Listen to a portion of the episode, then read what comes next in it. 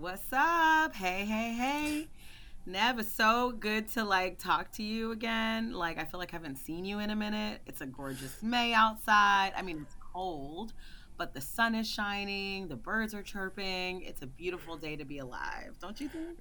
Girl, you are clearly traveling because Chicago is wet and rainy, girl. I'm over here trying to live my different best life, but you know, I, I, I can see spring and summer on the horizon, so that is good. Uh, I mean, I guess weather wise, because you know, with this nonsense um, that's going on with the Supreme Court trying to roll back re- uh, reproductive rights for women, uh, no bueno. Right. I mean, you're right. I guess it's not that nice outside, and socially, the social, like, surely the social climate is, like, not that good either. I mean, we weren't even planning to talk about abortion and reproductive rights, but I kind of feel like we need to pivot uh, given the moment we're in. What do you think? Is that all right? Yes, sir. Uh, a pivot indeed is needed and necessary. Let's do it.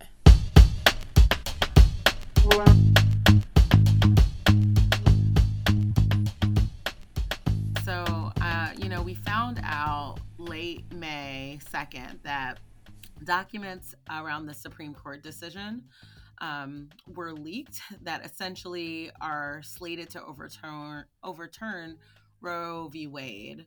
Uh, so Politico dropped this article um, that night explaining like the initial draft majority opinion, which was written by Justice Samuel Alito. Boo. Said that the 1973 case must be overturned because it was egregiously wrong from the start. I mean, to me, this is terrifying. Uh, it just is really, really scary for our future. Uh, Politico did go on to say, you know, I guess maybe not complete alarm, but I'm still alarmed. They did go on to say that, like, you know, the votes can change among the justices, and due to some like politicking, like vote trading, we won't really, really know what the verdict is for another two months or so, but it's not looking good. So, what do you think? Yeah, exactly. It's not looking good. And, you know, I was listening to a different um, kind of podcast on NPR, The Daily, by Michael Barbaro. Uh, which is titled, you know, Is This How Roe Ends? And one of the things they talked about, and Alito, they, they talked about like what Alito opinion kind of said. And so this idea that it was uh, Roe v. Wade was egregious from the start, and the idea that um, abortion doesn't appear in the Constitution, I'm like, of course it doesn't. It was written by rich white men, and I always go back to y'all really putting all y'all weight in these what these rich white men said and thought was best, and here we are today trying to undo the issues and problems. But yeah, that that just um, it it I think it for me has been really frustrating um, as a, a, advocate and ally, and because I know a lot of people that this this came up uh, a lot for this semester for me in class for my students being really worried about um, this attack on women, this attack on reproductive rights, um, and and what it might mean. So, um, yeah, I think it feels like a lot of uh, folks who are don't hold power in society right now and in an institutional standpoint are really um, on the attack or being attacked. So we know that in 1973, the Supreme Court ruled on Roe v. Wade and essentially said that access to abortion was a protected right in the United States. However, like I wanted to learn a little bit more about where this anti-abortion movement came from. Like, is it something new? You know, like 1973 was not that long ago. It was like a blink, you know? And so, like, is this a new thing? Has this been going on since our country was founded? Like, what's going on? And as I was looking this up, I discovered that actually opposition to abortion did exist, you know, prior um, to the 70s, but um, it really existed on a smaller state level. So there were people that, you know, clustered on individual states. But the Roe v. Wade um, ruling actually made it a national movement. And we're going to talk about that, I guess, a little bit more. But I just, you know, was curious uh, how this looked before then. And what I found was that before Roe v. Wade, anti abortion sentiment, like people that were not for um, women being able to choose their choose what's best for their bodies anti-abortion sentiment was expressed across the aisle. So it wasn't only like a republican thing or conservative thing like it was democrat and republican. And the reason why at least as it has was explained was because the democrats actually represented uh, many of those in office represented a lot of catholic um, constituents. And so didn't want to rock the boat by being you know pro-abortion rights when they knew a large you know a lot of um, their constituents were catholic and were um, anti-abortion.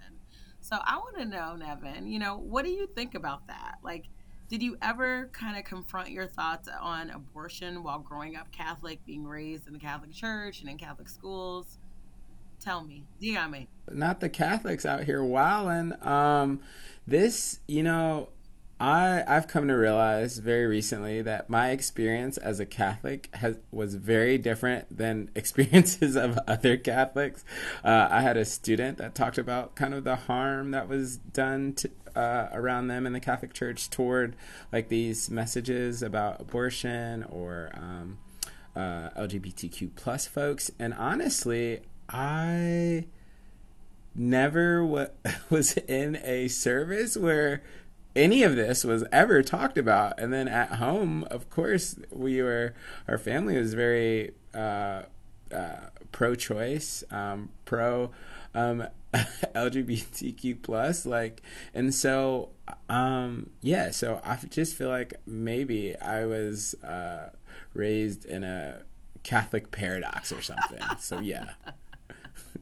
What about you? Oh, that's so funny that you said that. I didn't even think about like the actual services, but yeah, like growing up, and I know the church has done in the past and currently is doing, you know, harms um, to various groups of people. But as I sit and think about like services, I never remember anything explicitly about LGBTQ plus folks or abortion or anything like that. And so I think you're right. I think our upbringing probably was not the norm, I guess. I, I don't I don't know.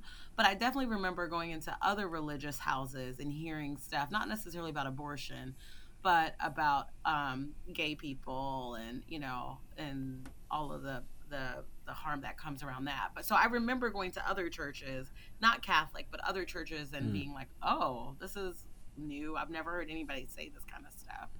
Um, but I just think what's ridiculous is that we did grow up Catholic, but lived in this paradox where like mom was very pro-choice and clearly pro, you know, women's rights and whatever. But I remember growing up in Philly and being in a um, pro, um, like essentially pro-life rally. I remember like being in my uniform and the school at the time had us like marching and i don't even know what we were saying like i don't remember what we were saying but i remember coming home telling mm. mom like oh we did this parade like i didn't even know what it was and she sat me down and she's like let me tell you something and this was when i was little because i don't again i don't remember this in the service or anything at all but she's like let me tell you something abortion is uh, legal abortion is good for women we are not uh, pro-life and not even using that word right um, we're not pro-life we're pro-choice. We feel like women should, can make the best decisions for their bodies and here's why. Yes mama come through.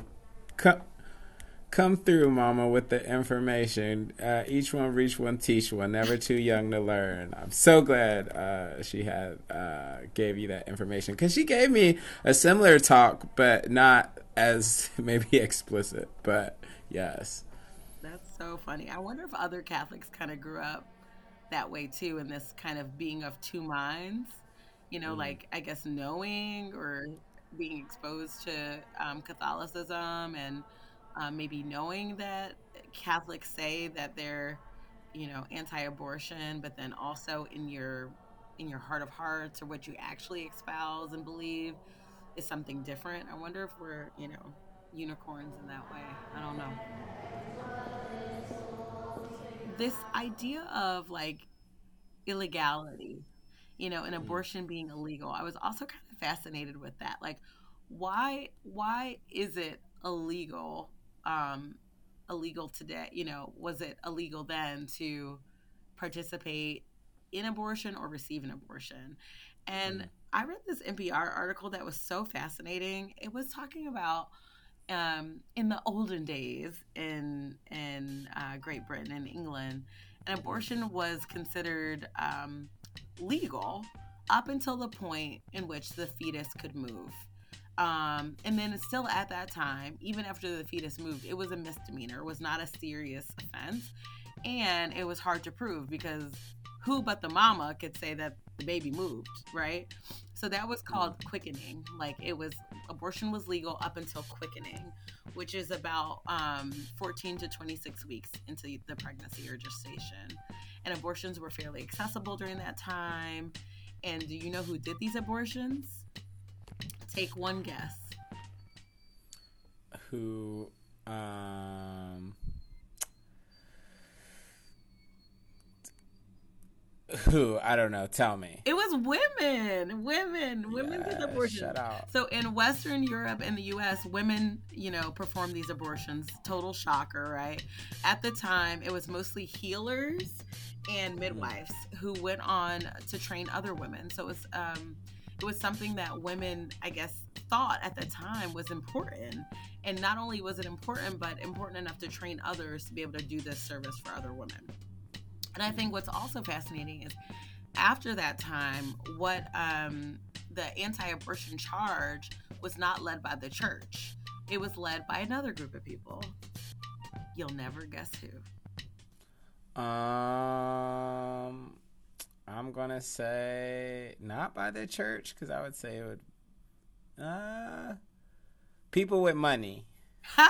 I liked that. Yes. It was um, people with money, minus myself. It's my people, doctors. Doctors led the charge of making abortion illegal. So in the 1800s, it's all about money. It's all about it's all about the money, baby. We should know that at this time. But so in the 1800s, doctors were trying to kind of make a name for themselves. Um, you know, at the time, medicine still wasn't super organized as a profession, and so they were trying to distinguish themselves from like the healers and the midwives.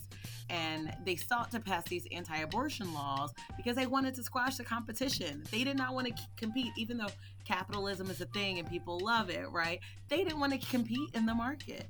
So instead of, you know, like just providing safer abortions or better abortions for women, they just said, you know what, abortions, we, we shouldn't be doing that. That should not be the way to go because we are gonna, that's gonna mess up our money. We don't want to have to compete with them. So, you know, it was kind of like the Wild Wild West out there. And they started to say, you know, these doctors started to say, and they were men, white men, of course, started to say that they held more medical knowledge than the healers and the midwives. Although the healers and midwives have been passing on this training for generations, right? And had Mm. probably gotten pretty good by that time. So they said, We have more medical knowledge, we have more skill, we know when life begins. We are the ones to determine. We know about embryology, and it should be us, not these silly healer women and midwife women. So, you know, I, I'm feeling some kind of way because it's like, you know, doctor strike again, you know. Um, my Mm. profession sabotaged the re- reproductive rights of women because they didn't want to compete. You know, and being in business school right now, it's kind of like, you're supposed to compete in the market and and if we really believe in these free markets and the best you know the best business the best person survives so i don't know what you what you think it's crazy Yeah, yeah, dog. That's fucked up. But I'm, I'm also not surprised.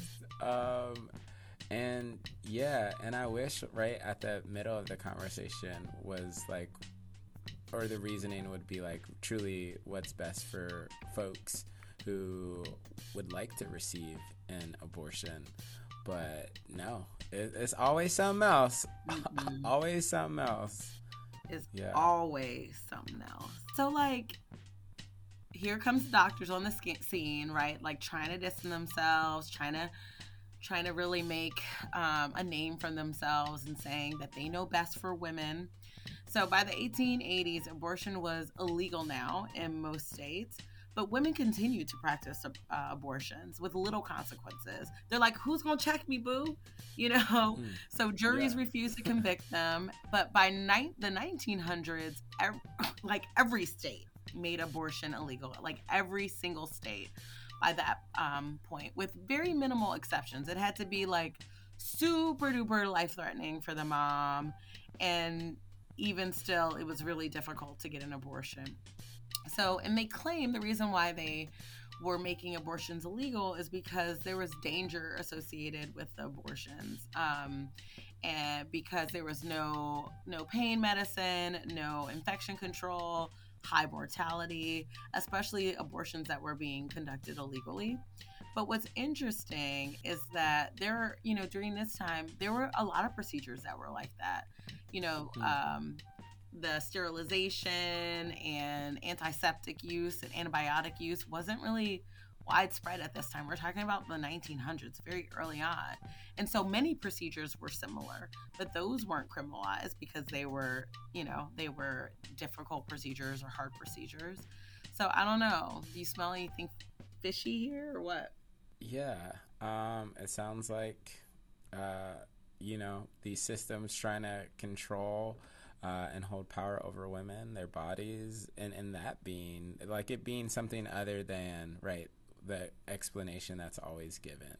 And so I'm curious to hear about because I wonder because there's got to be we've capitalism's at play. I'm sure classism and racism uh, are at play too. Did you read anything about race? You know, interestingly, race does show up in this story. Like, um, and I remember when mom sat me down and had to talk about being pro-choice, and she talked about you know how many um, women died and how many Black women died, and that's mm-hmm. important. Mm. That, and I think we'll we'll talk about that. But race does show up in that in a in a different way, though. So another article I saw noted that like the another important factor to this anti-abortion sentiment was because actually the birth rates of white babies were declining. And some thought that the white race was actually going to be in danger. So if they allowed women, especially white women, to continue on having these abortions, then the white race would be in trouble. I think they called it like race suicide or something like that. Um, and so, really, put this kind of mechanism on, of control up to secure white supremacy in a way and to continue to make sure that white people, right, the birth rates of white people wouldn't continue to decline. So white US born women, so not we're not talking about the immigrants that came over, they wanted white US born women to procreate and that was really their charge the same article said that capitalism was at play. And I thought that was really interesting because they talked about how they wanted women, eh, you know, around the 1900s, the society, um, the industries were starting to boom and thinking about like the different um, industries that were popping up.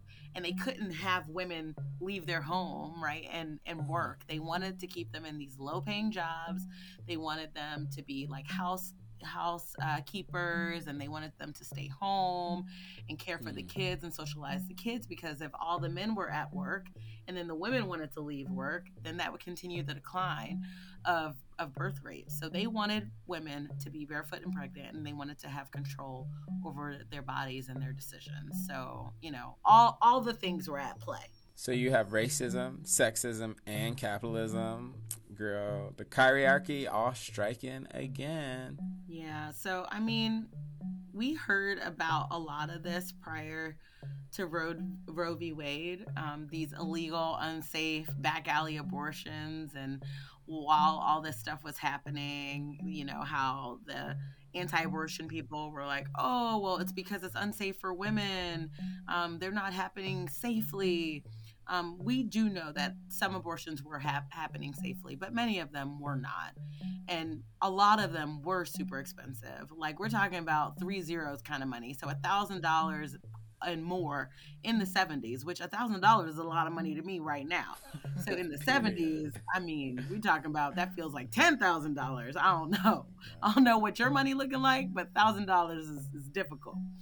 Um, and so you know, I think that that made it tough, right? Like only the privileged who could afford a thousand plus dollars could go, and then it was it was people used it as a way um, a mechanism to control women even when they were seeking abortion. So there were some male abortionists or male abortion practitioners who demanded to have sex with these women before they would be willing to perform the abortion it's like this woman comes to you she's already in a very vulnerable situation she probably is spending a lot more money than she even really has for this abortion so is maybe desperate right? And then you're like oh in order for me to do this we got to have sex. Like so another another way to control women and really rape and sexually assault women. Um and so because of of that in this like system where abortion was illegal it was very expensive like if you got caught you would get in trouble these practitioners wanted to get women in and out so generally, they didn't give any pain medicine, right? And we're we're talking we're not talking 1900s anymore.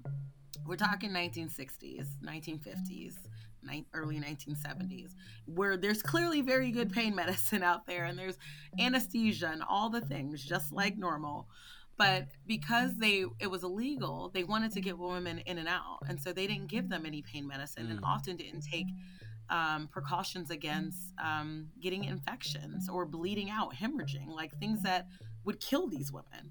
And so that that was a problem, right? These back alley abortions and things happening um, for women who were really seeking seeking care and needing help. So many times after the abortion, if there were complications, the abortionist was like, don't contact me. And not only that, they wouldn't give their real name and it was really hard to circle back to them to be like, there's a problem. So sometimes these women would show up in the emergency room after like a full spread like infection of their abdomen full spread sepsis which means shock their body's in shock and would die because they couldn't go back they couldn't get care they were scared it was illegal and so many women would die um, feminist.com presented a terrifying stat and said that in the in 1969, 75% of the women that died from abortions, the majority of them were illegal, and these abortions that 75% of them died were mostly black women. Mm. So, you know, it is, it does become very quickly a race issue, a class issue, right? And of the legal abortions, because like I said, there was only a very small amount that um, of states that would allow these legal abortions because of, you know, life threatening situations. 90% of the legal abortions were performed on white, private paying patients. So again, race, class, sex, all of the things are kind of intersecting in this issue. Mm, so so please tell me that right, hopefully the people in power politicians saw this and saw the lack of accessibility and stuff and, and did that give way to it becoming a uh, partisan uh, issue?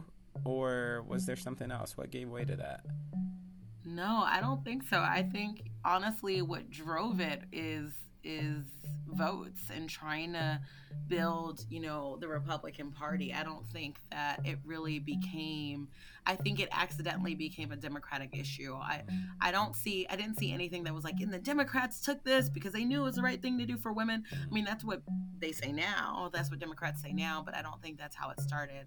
I think how it started was, you know, after Roe v. Wade um, happened, Republicans added fiercely anti-abortion to their platform and by them coming out publicly and saying you know, we are anti-abortion, we're pro-life in quotes. Um, it recruited more evangelicals, more you know, very conservative Christians, mm. people that really to their core believe that abortion is wrong and they want to fight. They will die for that, right? Um, so this made the Republican Party really grow, and the sentiment in it really grow, and thus birthed this like vitriolic landscape. And mm. and and, and not only what's interesting is not only did they add this to the platform and it made it grow, but it actually changed the Republican Party for what it was because they, you know, them saying this is we're anti uh, we're anti-abortion forced people to either stay and and and conform or jump ship because this is what the new Republican Party is. And if you're not for it, you got to go. And it's interesting because within the party, there were social, um, very, there were more socially aware Republicans that said this, these, this should not be tied to the party, and actually called out like abortion's a separate issue. We need to leave that alone. Mm. But because they um, added it to the platform, they recruited, you know, a lot of the conservatives and really it grew. It grew their republican base. So i think because the republicans took this hard stance and this is who we are this is what we stand for i think almost by happenstance the democrats had to take another position right to really distinguish mm. themselves. So you know that's my two cents. I don't know if that's 100% accurate but that's what i think and that's what I, i've seen.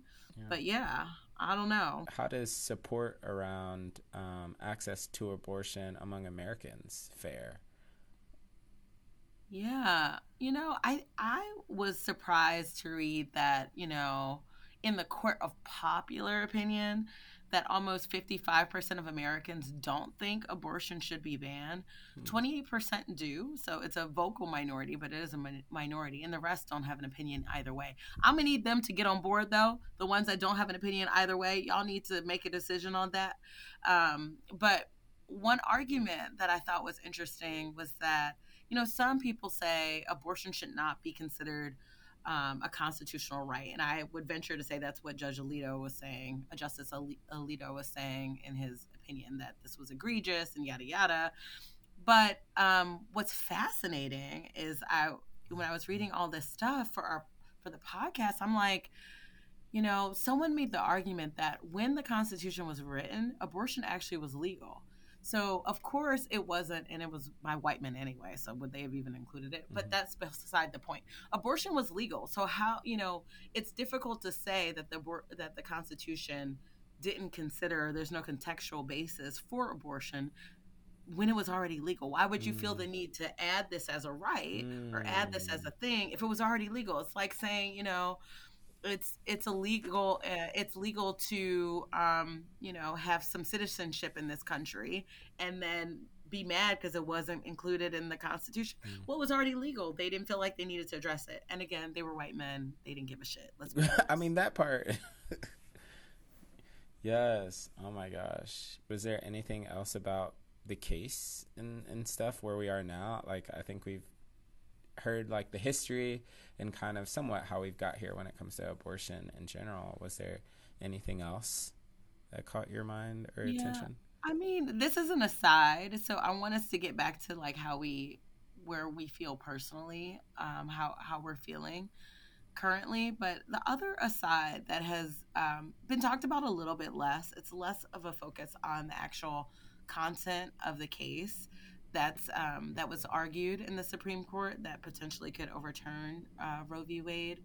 So the other kind of worry is that the court documents were leaked. Um, so the same Politico art- article that uh, uh, initially dropped this and told us that this was coming potentially said no other draft decision has ever been leaked to the public, like prior to the formal decision being announced.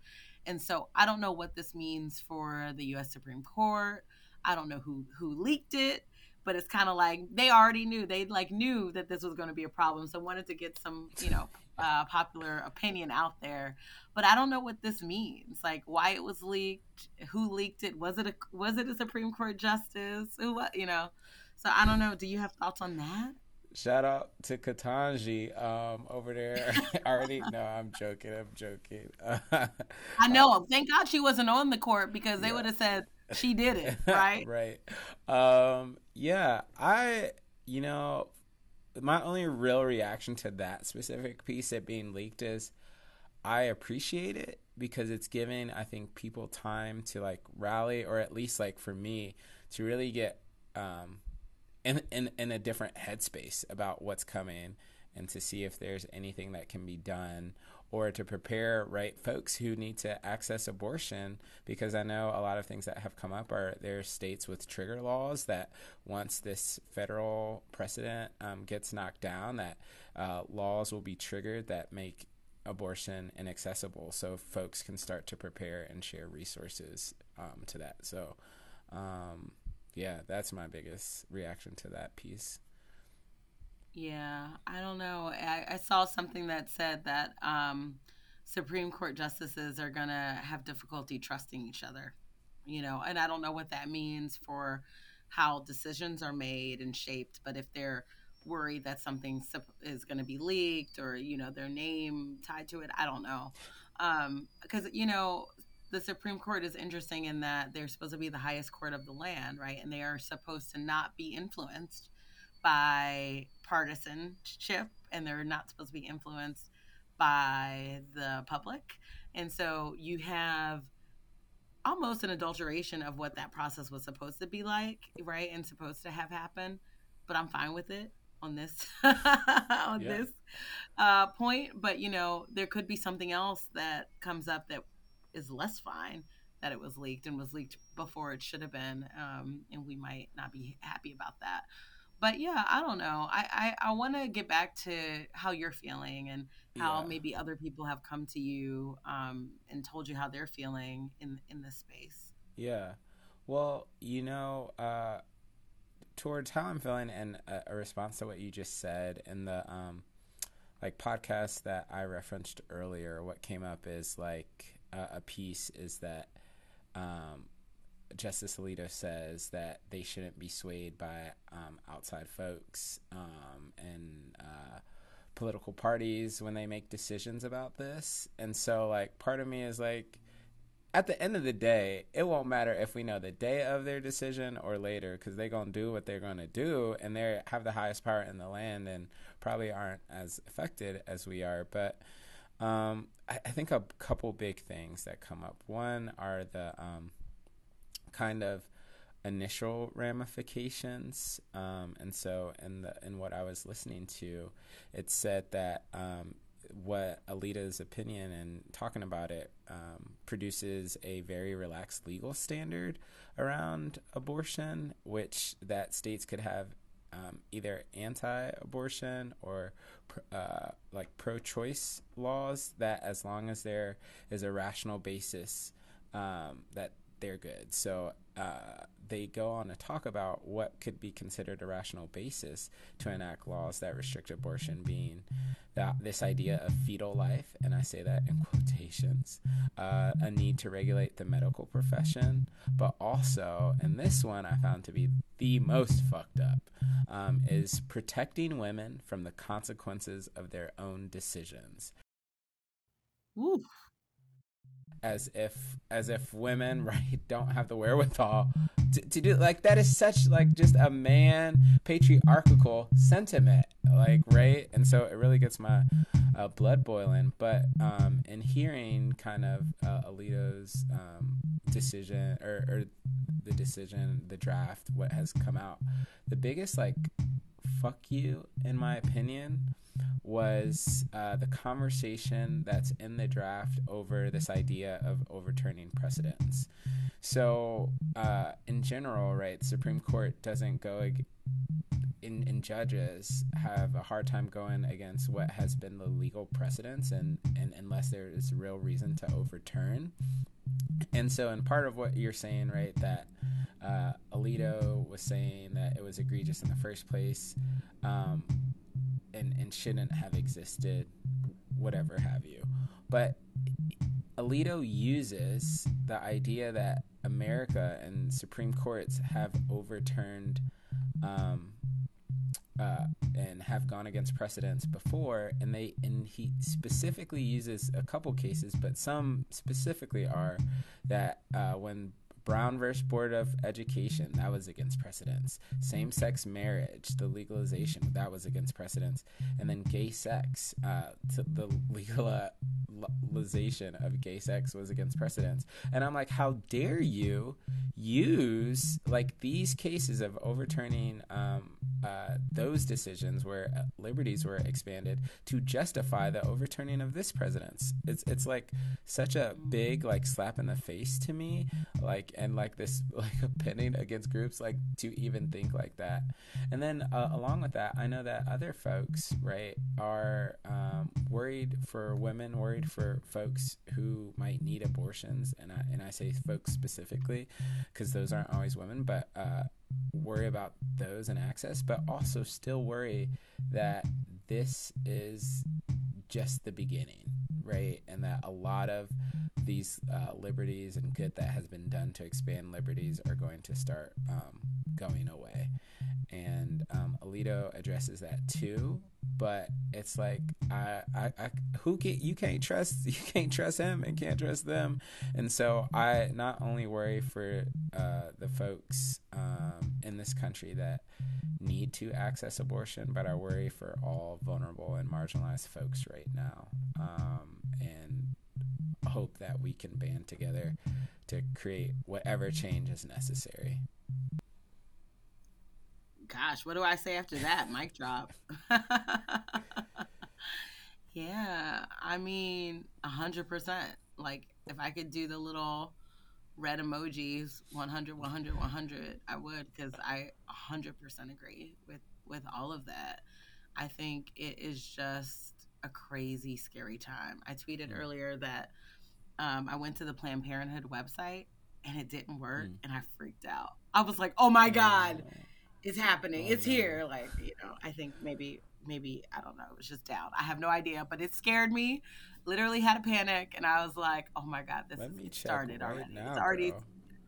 So go donate, you know, sign up for their, their petition and rally. They have all this stuff on their website. Please do something if you, you know, care about this issue and you should. Um, that 20% or whatever it was, 17% that don't have an opinion either way. Get you an opinion. Okay. Get you an opinion. Um, but yeah, I think like this is terrifying. I also agree that I do feel like this is just the beginning. Like, what else are they going to try to overturn now? And um, one of the things I saw, I can't remember what um, where I saw this, but it was kind of like Donald Trump fulfills his campaign promise. Mm. He promised evangelicals, and one of the reasons they voted for him was that he was going to get abortion repealed um, and or Roe v. Wade overturned. You know, all of that and they were like he's making evangelicals happy and he's not even in office anymore he said that he was going to um, stack the supreme court in such a way that you know people um, people would feel happy that abortion was overturned you know that he fulfilled his promise i'm sad i had this like big professional accomplishment earlier um, earlier that day and was so happy and then came home and was like, what the fuck? Like, you win one thing, you make a win in, on the racism side, and you lose on the sexism side. It's like you can never make progress. But I'm gonna be hopeful. I'm not gonna send out that bad message, but it, it's hard. It's hard. It's like, come on. Mm. I don't know. Yeah. Uh, you and I, I just pray like the Supreme Court comes to its senses, gets its shit together before that opinion is formalized in June or whenever it's supposed to drop? Uh, I'm not holding my breath. not not not for not for them to uh, uh, create uh, come through and do the right thing. Um, I think we're gonna have to. Hopefully, uh, other solutions are found, which I know they're talking about in the Senate through Congress, and so uh, if there's ever a time, I know, yo, if you got some local elections coming up, get your ass out and vote. This is that's right. This is the perfect time where we need folks to stay bold.